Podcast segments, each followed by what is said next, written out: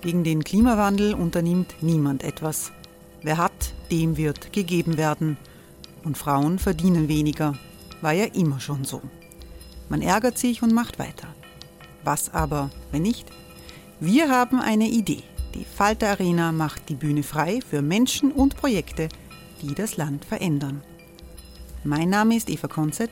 Ich leite das Politikressort im Falter. Und am Sonntag, den 26. Mai, veranstalten wir im Wiener Stadtsaal die nächste Falter Arena. Mit dabei unter anderem der ehemalige Politiker und Neosänger Matthias Strolz, Theresa Imre von Markter, Sonja Jöchtel von Love Politics oder Kari Ochsner von Ochsner Wärmepumpen. Machen statt jammern. Wir schauen uns an, wie das funktionieren kann. Kommen auch Sie vorbei. Alle Informationen und Tickets finden Sie unter falter.at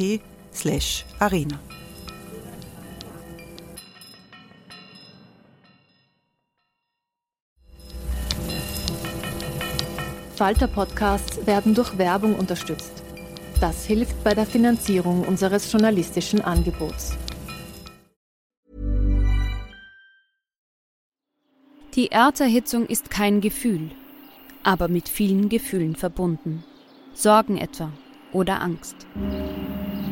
Eine Veranstaltung gegen diese Ohnmacht ist Tipping Time, eine Klimakonferenz der Zivilgesellschaft.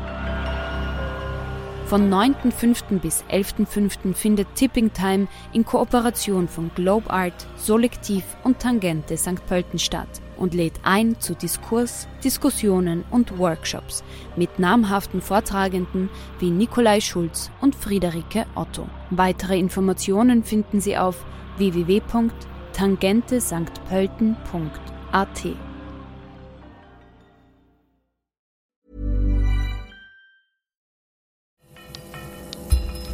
Falter Radio, der Podcast mit Raimund Löw.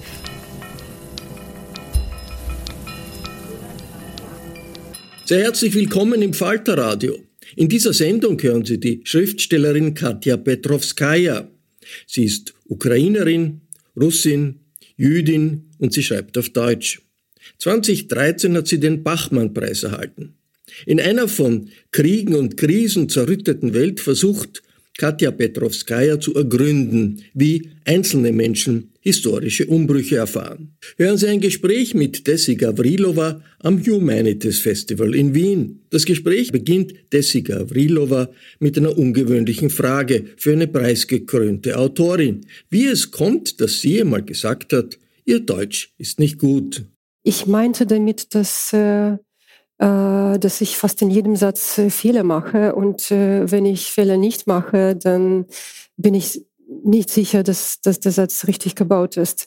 Es bedeutet, ich hatte, äh, also ich, ich, äh, ich finde, das ist jetzt nicht wichtig, ehrlich gesagt. Äh, wichtig ist überhaupt in unserer Zeit äh, sprechen zu können. Ähm, äh, seit Anfang des Krieges bin ich äh, äh, ganze Zeit in so einem wechselnden Zustand. Äh, was ist eigentlich jetzt äh, wichtig zu machen? Äh, sprechen oder lieber schweigen und und sich mit taktischer Medizin beschäftigen oder konkreten Menschen helfen. Ähm, die Sprache hat jetzt überhaupt eine andere Funktion. Ähm, ich habe tatsächlich ähm, äh, Deutsch angefangen sehr spät zu lernen. Also ich war schon 27 oder so. Aber nach 22 Jahren ist es sowieso äh, äh, zu spät, damit zu kokettieren. Äh, und ähm, ich mache einfach Fehler. Ähm, und ähm, vielleicht, äh, vielleicht diese Situation mit der Sprache, dass es nie, die automatisch gegeben ist, sondern es ist immer, also dieser Weg ist immer steinig und, und, äh, und erschwert. Äh, äh, und äh, man greift äh, jedes Wort mit einer gewissen Mühe. ähm, es gibt eine ganz andere äh, Flor. Also es gibt, ich weiß es nicht. Also. Glaubst du, dass diese Resistenz der Sprache etwas mit deinem Schriften macht, mit deinem Stil, mit deinem Schreiben? Also ich ähm, äh, es wäre mir lieber, ich glaube, so fängt äh, vielleicht das der an, es wäre mir lieber, äh, äh, jetzt schaue ich meinen Mann an, äh, um, um zu fragen, wie man Konjunktiv baut. Ähm, äh, Vielleicht, Esther, dein erstes Buch handelt von deiner Familie, von der Geschichte einer jüdisch-sowjetischen Familie und es handelt sehr viel über die Zeiten vor Zweiten Weltkrieg. Ähm, und das Buch erschien im 2014, äh, gerade damals, als in deinem Land, in deinem Heimatland wieder Krieg war.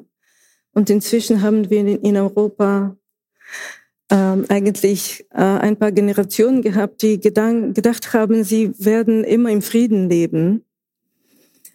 Und da war wieder Krieg.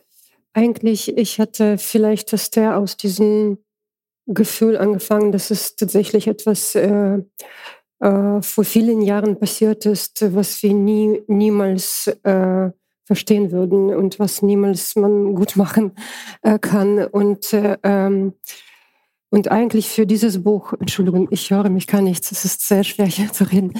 Äh, für dieses Buch war deutsche Sprache ganz, ganz wichtig. Ähm, eigentlich ähm, ukrainisch, russisch, äh, jüdische, sowjetische Geschichte aufzuschreiben ähm, auf deutsche Sprache war so ein Schritt, äh, mich selbst äh, einfach zu einem Menschen zu machen und äh, nicht äh, zu den Menschen, denen diese Geschichte gehört. Einerseits. Andererseits, äh, dieses Buch war über Verluste des Zweiten Weltkrieges.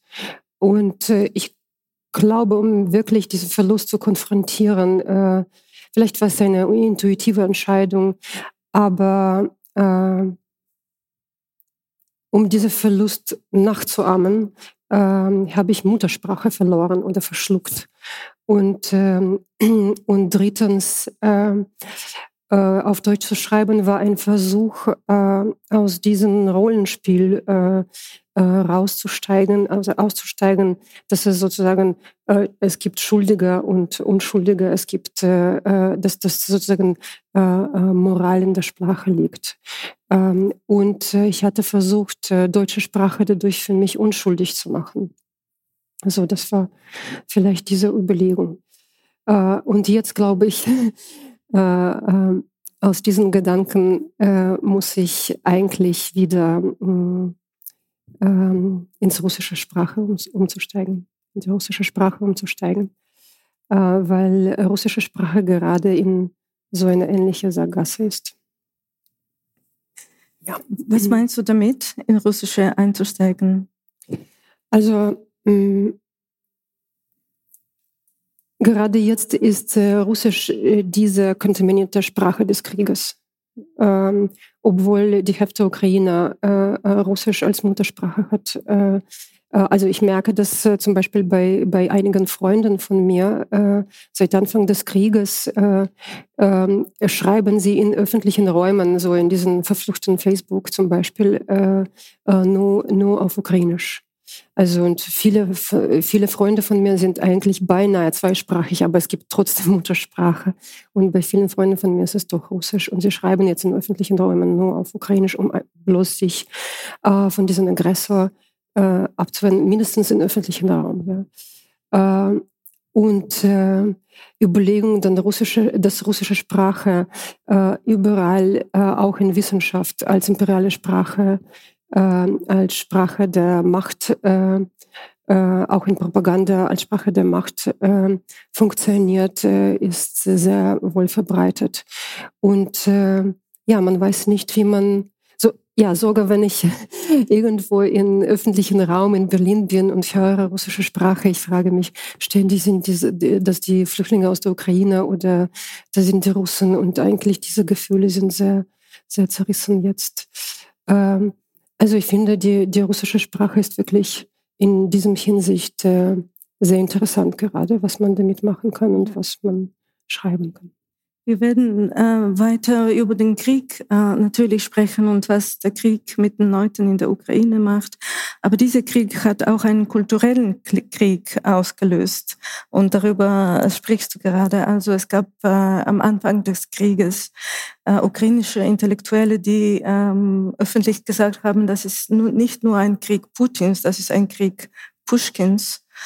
Und soweit ich verstehe, das stimmen sie nicht äh, zu. Also ich möchte noch ein, eine Frage zurückkommen, äh, zu, äh, zu, einer ähm, Frage kommen. Ähm, also äh, du hast mich so eingeschüchtert, dass ich nicht reden kann. Ähm, äh, ich hatte eigentlich vielleicht erst äh, nicht über den Zweiten Weltkrieg geschrieben. Das ist ein Buch über einen modernen Menschen, der über die Geschichte stolpert. Und äh, das ist eigentlich über jetzt, über jetzt von damals. Und äh, äh, das Buch wurde veröffentlicht als äh, wirklich Premiere, war gerade, glaube ich, am Tag, als, als Krim annexiert wurde. Und ich hatte mich so manieriert gefühlt, dass ich äh, so jetzt über den Zweiten Weltkrieg reden soll. Und das ist mein Schmerzen, äh, was nicht vergeht. Und eigentlich plötzlich stehen wir in einem anderen Krieg äh, und äh, vor ganz anderen Ereignissen. Und äh, damals waren wir so verzweifelt. Und ich erinnere mich äh, ziemlich genau äh, daran, weil 2015 kam ich, ich habe dir erzählt, genau, genau vor äh, äh, sieben Jahren kam ich äh, äh, nach Wien. Und das war dieses Erlebnis mit syrischen Flüchtlingen, also äh, Welle von äh, syrischen Flüchtlingen auch nach Europa, hat die Ereignisse in der Ukraine völlig in äh, ähm, völlig äh, aus dem Bild äh, ähm, verschoben, aus dem, zentralen Bild. Und wir haben alle vergessen, dass eigentlich da der Krieg herrschte ganze diese Zeit. Ja? Und, äh, und für mich, diese Erlebnisse mit den Büchern sind ziemlich unheimlich, weil äh, als vielleicht das der veröffentlicht wurde, oder als ich, glaube ich, das letzte Kapitel äh, zu Ende schrieb, äh, war es November 2013. Und damals hat es angefangen ähm, ähm, auf dem Maidan, äh, also diese Proteste auf Maidan im November. Äh, und eigentlich mein Buch endet äh, mit der Rückkehr nach Hause und das ist Institutska Straße in Kiew. Ähm, auf dieser Straße am Ende von Maidan ähm, ähm, Maidan-Protesten wurden 100 äh, Menschen äh, getötet. Und ich stand mit meinem Buch wirklich mit diesem unheimlichen Gefühl bei der Premiere, weil, äh, weil mein Buch wirklich mit der Straße endet, wo die Leute getötet wurden äh, und wo ich geboren bin. Ähm, und so kam ich auch mit, mit dem nächsten Buch in, in der gleichen Kurve eigentlich. Also das Buch wurde im Mai veröffentlicht und mein, mein zweites Buch äh, fängt eigentlich mit dem Foto an, ähm, was mich lange Zeit beschäftigt hat und was, ähm, äh, was aus dem ersten ukrainischen Krieg stammt von 2015.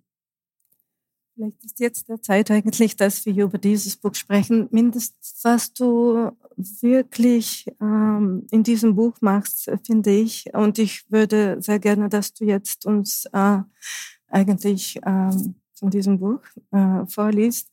Aber was du ähm, wirklich großartig machst, finde ich, dass du die individuelle menschliche äh, Erfahrung in einem historischen Moment fängst und in der Innere des Menschen gehst.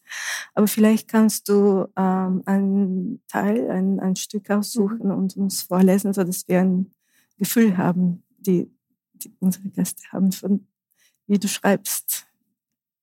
Ja, das war der erste Text eigentlich und äh, das ist nicht mein Lieblingstext, aber tatsächlich, ähm, also dieses Bild stand auf dem Platz von Wortlosigkeit. Ähm, Bergmann von Donbass. Das Foto schaute mich an. Die Nähe fesselte mich, erschreckte mich sogar.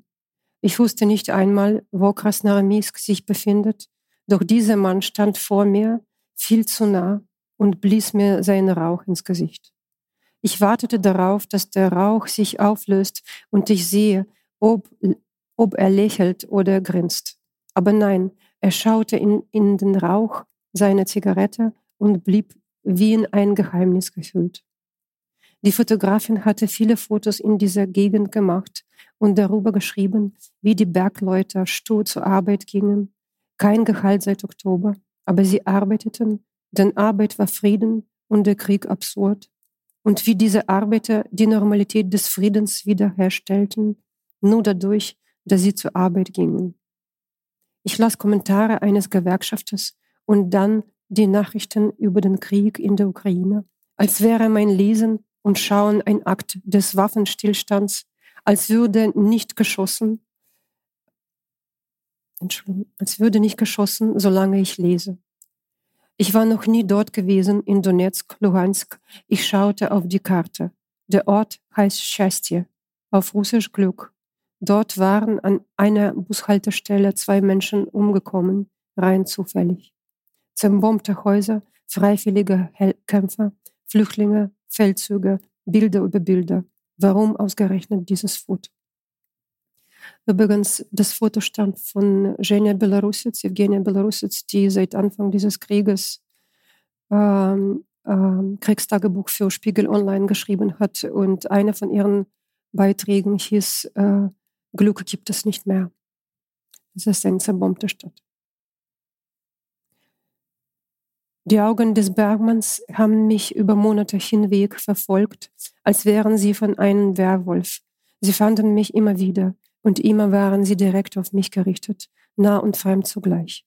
Ich musste nur zurückschauen und sah die weißen Flecken, die mich beobachteten, wie die strengen Augen von Ikonen, die von irgendwo auf uns schauen. Wir werden von ihrem Blick erfasst, egal ob wir daran glauben oder nicht. Den Blick dieses Mannes konnte ich aber nicht fangen.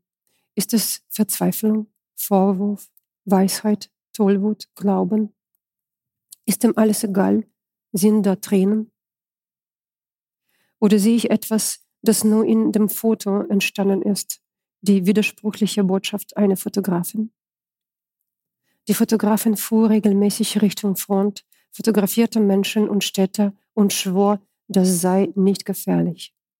Sie hat die Serie Fotografieren Sie uns nicht, sonst kommen Sie und schießen genannt. Dies soll ihr einer der Bergleute gesagt haben, als hätte er mit Doppeldeutigkeit des englischen Shoot spielen können. Ist das die Logik des Krieges oder der Kunst? Das einzig Wirkliche auf dem Foto, das einzige, was mir bekannt oder vertraut vorkommt, ist die Zigarette, unvorstellbar weiß und scharf. Man könnte meinen, die Fotografin habe den Fokus falsch eingestellt. Rauch überzieht das Gesicht. Das milchige Weiß bedeckt den Ruß. Hinter dem Mann erkennt man ein Haus. Er blickt mit seinen weißen Star aus den Augen und raucht. Dieser Rauch bleibt intim und nebulös, der dieses kurze Ausatmen niemals endet. Der Bergmann ist schwarz und seine Augen sind weiß. Aber er ist nicht blind, ich bin es mit meinem Unwissen, mit meiner Ignoranz gegenüber dieser Region, gegenüber diesen Menschen. Die Erkenntnis war schwarz-weiß. Aber das Foto war farbig. Daraus blickte mir meine eigene Blindheit, meine eigene Ohnmacht entgegen. Ich fragte die Fotografin, eine zierliche junge Frau, ob sie so nah bei dem Mann gestanden oder mit Zoom fotografiert habe. Ganz nah. Wiener, fragte ich. Er saß auf einer Bank, rauchte und ich kniete vor ihm. Eine technische Notwendigkeit. Äh, ich bin nicht fertig. Äh, vor Monaten bin ich im Internet auf diesen Bergmann gestoßen. Und nun ist er im ukrainischen Pavillon der Biennale von Venedig ausgestellt als hätte er selbst Karriere gemacht. Nur wenige Schritte vor der Arsenalbrücke entfernt, auch nachts zu sehen hinter der Glasfront. Man kann zusammen mit dem Bergmann rauchen, vielleicht wird sein Gesicht im gemeinsamen Rauch verständlicher. Ich habe mit ihm geraucht, als es dunkel wurde. 14. Juni 2015. Also, danke sehr. Äh, äh, wir waren damals verzweifelt, weil dieser Krieg von damals dürfte nicht, nicht stattfinden, nicht, äh, nicht passieren, ja. Und äh, wir leben jetzt in so einer Inflation von Verzweiflung auch, ja. Und das ist sehr, sehr schwer, auch mit diesen Gefühlen umzugehen, weil mit den ersten Toten waren wir verzweifelt. Mit der Anfang äh, dieses Krieges von damals waren wir verzweifelt. Jetzt, das ist äh, ein Ausmaß, was äh, also kein, kein, kein Mensch überhaupt verstehen oder annehmen kann. Und wie man aus so einer Situation spricht und was ist genau wichtig zu beeinflussen, sagen, aufklären. Das ist das also man hat mittlerweile das Gefühl, nach ersten Monaten von diesem Großflächenkrieg äh, sind alle Worte schon gesagt. Hey Dave. Yeah, Randy. Since we founded Bombus, we've always said our socks, underwear and t-shirts are super soft. Any new ideas? Maybe sublimely soft. Or disgustingly cozy. Wait, what? I got it. Bombus absurdly comfortable essentials for yourself and for those facing homelessness. Because one purchased equals one donated. Wow, did we just write an ad? Yes. Bombas. Big comfort for everyone. Go to bombas.com slash ACAST and use code ACAST for 20% off your first purchase.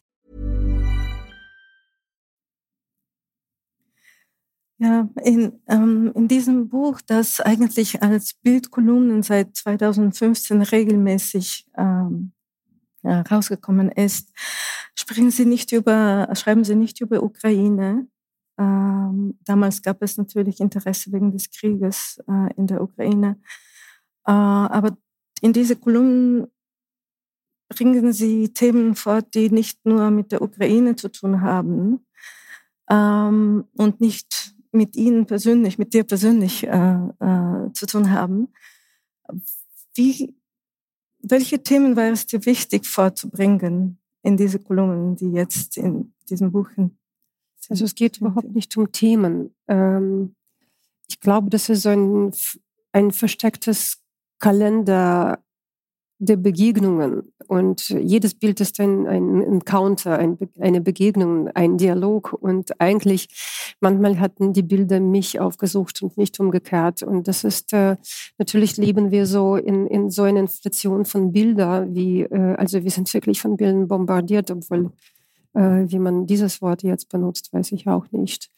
Ähm, und das war eigentlich ein Versuch, ähm, gegen diesen Flut zu arbeiten. Gleichzeitig arbeite ich für die Zeitung und Zeitung ist immer so ein Zeitverlauf.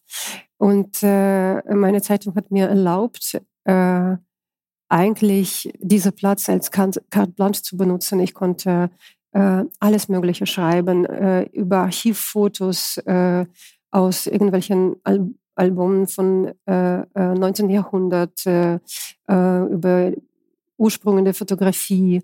Äh, zum Beispiel, ich hatte, ich habe ein, äh, über ein Pigeonogramm äh, äh, geschrieben und das ist, ähm, äh, das ist ein, ein winzig kleines Foto aus dem äh, französisch-preußischen Krieg von 1871 und das ist genau was, was die, die Tauben von damals ähm, ähm, aus besetzten Paris ähm, also mir fehlen wirklich Werbe heute. Ich weiß nicht.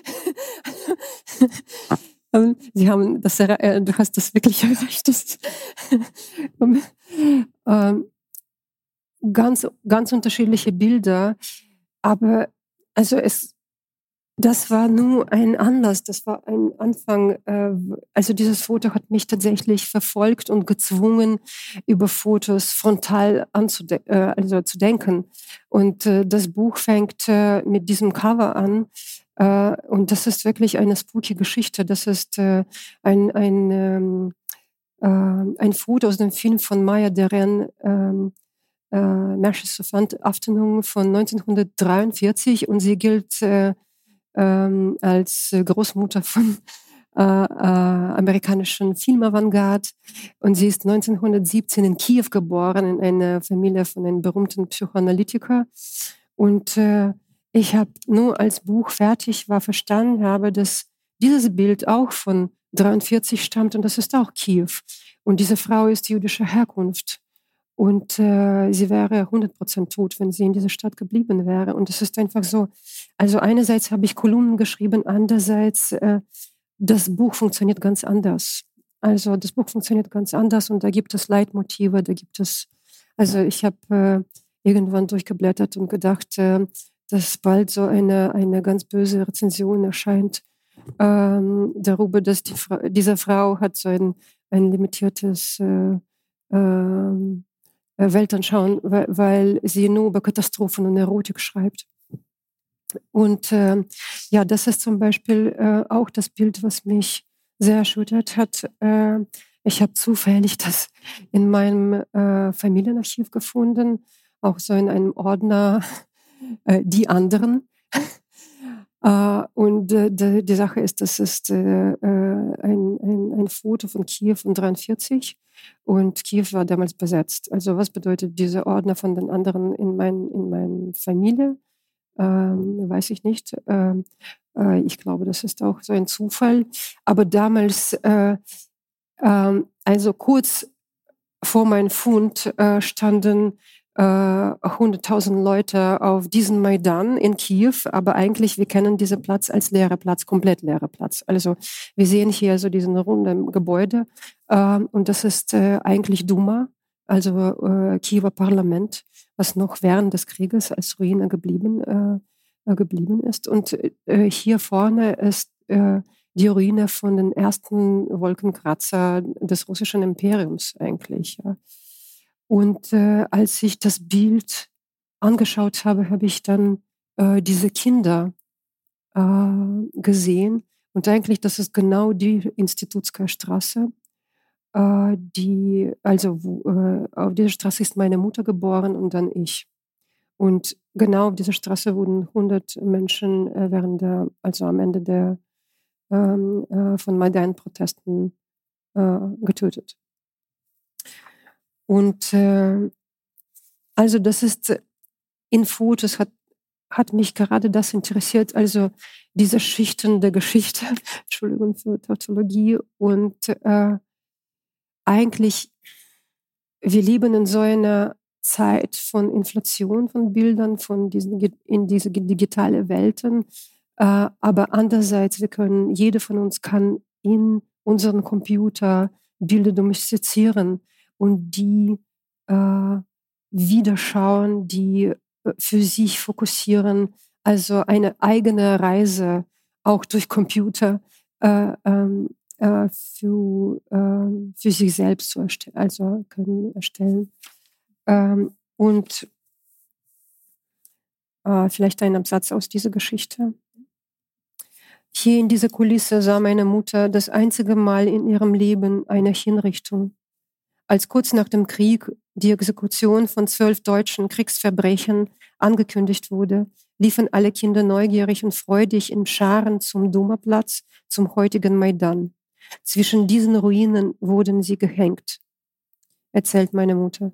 Und alle haben gejubelt, besonders wir Kinder. Und später, sagte sie, habe ich mich oft wegen dieser Freude geschämt. Und dann schämte ich mich, mich für diese Scham. Ich weiß, du hast mehrere Bilder noch äh, vorbereitet, darüber uns etwas erzählen willst. Ähm, eigentlich, du hast äh, mich über dieses Bild gefragt. Es ist tatsächlich, äh, also es ist äh, kein Buch über Kiew, es ist auch kein Buch über den Krieg. Ich, hab, ich hatte eigentlich in April ein, ähm, ein Nachwort geschrieben, ähm, dass eigentlich dieses Buch handelt nicht vom Krieg, aber es wird vom Krieg umklammert. Ähm, und ich hatte eigentlich auch fast, äh, fast alle Premieren des Buches abgesagt. Ähm, äh, ich wurde in April gefragt, äh, ja, wann machen wir Premieren und so. Und ich hatte gedacht, das ist doch absolut blöd, Also wir sind im Krieg und wir wissen nicht, ob die Welt noch stehen wird und man äh, soll jetzt über die Premieren nachdenken. Und jetzt sitzen wir hier und das Leben läuft weiter und das ist wirklich ein sehr ambivalentes Gefühl, muss ich sagen. Also einerseits, wenn wir unsere Sachen weitermachen und über diese Nuancen reden, bedeutet das, dass wir unsere Welt schützen, auch äh, äh, gegen Gewalt diese, dieses Krieges. Aber andererseits, dass wir das weitermachen, ist auch eine Gewöhnung äh, an den Krieg, dass da also weiter die Menschen getötet wurden. Äh, und wir sitzen hier und machen unsere Sachen. Eigentlich seit Anfang des Krieges äh, schreibe ich nur über den Krieg und das ist einer der, äh, der Texte über, diese, äh, über diesen Krieg, den wir online erleben. Also noch eine Sache, also die Sprache ist wirklich unschuldig. Äh, und das ist ganz wichtig zu wissen. Wenn man sagt, russische Sprache ist imperial, dann sage ich, was ist mit Schalamow oder Mandelstam oder ich meine, dasselbe kann man über die deutsche Sprache sagen. Es ist, äh, es ist fast äh, banal. Sternenregen. Es war ein trüber Tag, als ich dieses Video auf Instagram fand. Ich sah es mehrmals ohne Sound, verzaubert. Die Sterne fielen vom dunklen Himmel, verschwanden auf der Erde und fingen wieder an, vom Himmel zu fallen. Diese Wiederholung kränkte mich, als hätte ich sofort gespürt, was ich sehe und dass ich nichts dagegen tun kann. Ich habe das Video mehrmals im Loop gesehen, ohne das zu bemerken, aber ich ahnte, dass diese Wiederholung ebenso fatal und schicksalhaft sei wie die fallenden Sterne. Ich schaltete den Ton ein und hörte die Stimme eines ukrainischen Soldaten, der das Foto gefilmt hat. Anfangs war er über dieses zauberhafte Feuerwerk erstaunt, dann schimpfte er ungezügelt, die nächsten Sekunden atmete er schwer. Ich wusste nicht weshalb und ahnte das Schlimmste. Ich schaute mir das Video noch einmal an, ohne seine Stimme, und sah die irritierende Schönheit, die nun, war es offensichtlich, den Tod in sich barg. Zuerst dachte ich, das seien die berüchtigten verbotenen Phosphorbomben, die Russland schon mehrmals in der Ukraine eingesetzt hat. Sie verursachen nicht nur Zerstörung, die heiße Welle verbrennt die Organe der Menschen, die sich in der Nähe der Explosion befinden. Oft platzen die Lungen. Ich dachte an den Soldaten, ob er noch lebt und auch an die Verstörung, dass wir nun all dies wissen über die Bomben und über die, ihre Wirkung. Wir wissen vom Tod von Mariupol und auch, dass wir alles hätten verhindern können, aber Hilfe nur versprochen haben. Wir wissen, dass viele Städte unter hartem Beschuss der russischen Armee stehen und ein ähnlichen Schicksal entgegengehen. Und auch, dass dadurch immer mehr Menschen Gewalt und Mord ausgeliefert sind. Wir sehen Bilder und wissen genau, wie dieser Tod aussieht. Wir betrachten das weitere Geschehen, als wäre es ein fertiger Film oder ein Foto aus fernen Zeiten, als wären wir nur passive Zuschauer, die nun bedauern können, obwohl dies alles gerade jetzt geschieht. Das zunehmende Erstarren dem laufenden Krieg gegenüber lässt Gewalt zu, macht uns zum Mittäter. Oh, wir müssen auch jetzt An jenem Tag, als ich diesen Sternregen aus der Ukraine gesehen habe, war ich in Dresden. Das Gerippe der zerbombten Elbstadt verfolgte mich, sickerte durch alles hindurch, das ich sah. Die Bilder der zerstörten Stadt von damals und der anderen ukrainischen von heute legten sich übereinander. Die neuen riesigen Häuser, die großzügigen Boulevard in Boulevards in spätsozialistischen Stil, die wiederaufgebauten Dresdner Altstadt selbst, alles tat mir weh. Das zerbombte Gerippe trat immer wieder auf, mit dem berühmten aus dem Himmel fragenden Engel, mit seinem allwissenden, bitteren Lächeln. Der Sternregen ging den ganzen Tag vor meinen Augen nieder, in meinen Inneren Ruinen waren in mir eine Welt voller leerer, zerstörter Orte. Wir sind mit dem Zweiten Weltkrieg noch gar nicht fertig, weder mit seinen Toten noch mit den kleinen Schicksalen und Erzählungen darüber. Als ich in das Albertinum kam, in die Kriegsbilder und die Kriegsbilder von Otto Dix erblickte, habe ich meinen alten Verlo Atem verloren. Der Erste Weltkrieg. Es gibt etwas Fatales im Kreis der Wiederholungen, als wären alle unsere Bemühungen, Kriege zu verhindern, eine vergebliche Rebellion, genauso altmodisch wie die Rechtfertigung von Gewalt. Und wenn der Krieg zu Ende ist, studiert man Gesetzmäßigkeiten, sucht nach Ursachen und spricht wieder über das Böse in Menschen. Die Bewältigung von Vergangenheit hat etwas Abschließendes. Sie stiftet Kultur. Die Gegenwart hingegen verlangt Haltung. Es hat geregnet an diesem Tag in Dresden. In der Ukraine leben Menschen unter offenen, ungeschützten Himmel, aus welchen auf sie der Bombenregen fällt. Ich habe später, ich habe später erfahren, dass das Video eine Brandbombe aus Magnesium zeigt, die ebenfalls international geächtet ist. Sie erzeugt ein riesiges Feuer, das man kaum löschen kann.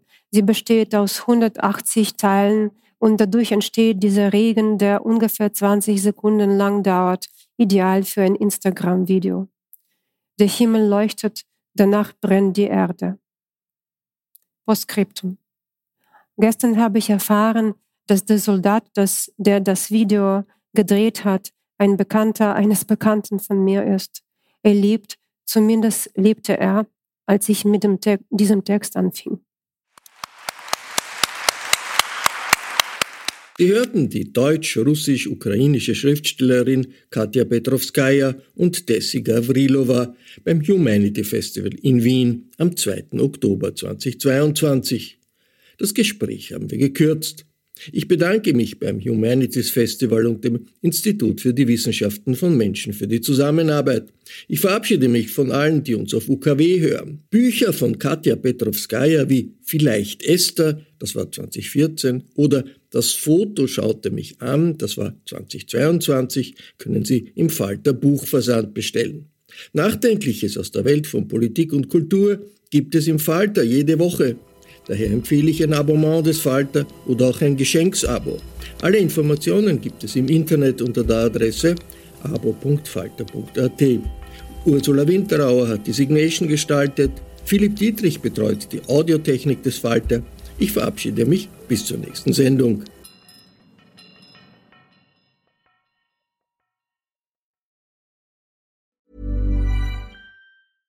Flexibility is great. That's why there's yoga. Flexibility for your insurance coverage is great too. That's why there's United Healthcare Insurance Plans. Underwritten by Golden Rule Insurance Company, United Healthcare Insurance Plans offer flexible, budget friendly coverage for medical, vision, dental, and more. One of these plans may be right for you if you're, say, between jobs, coming off your parents' plan, turning a side hustle into a full hustle, or even missed open enrollment.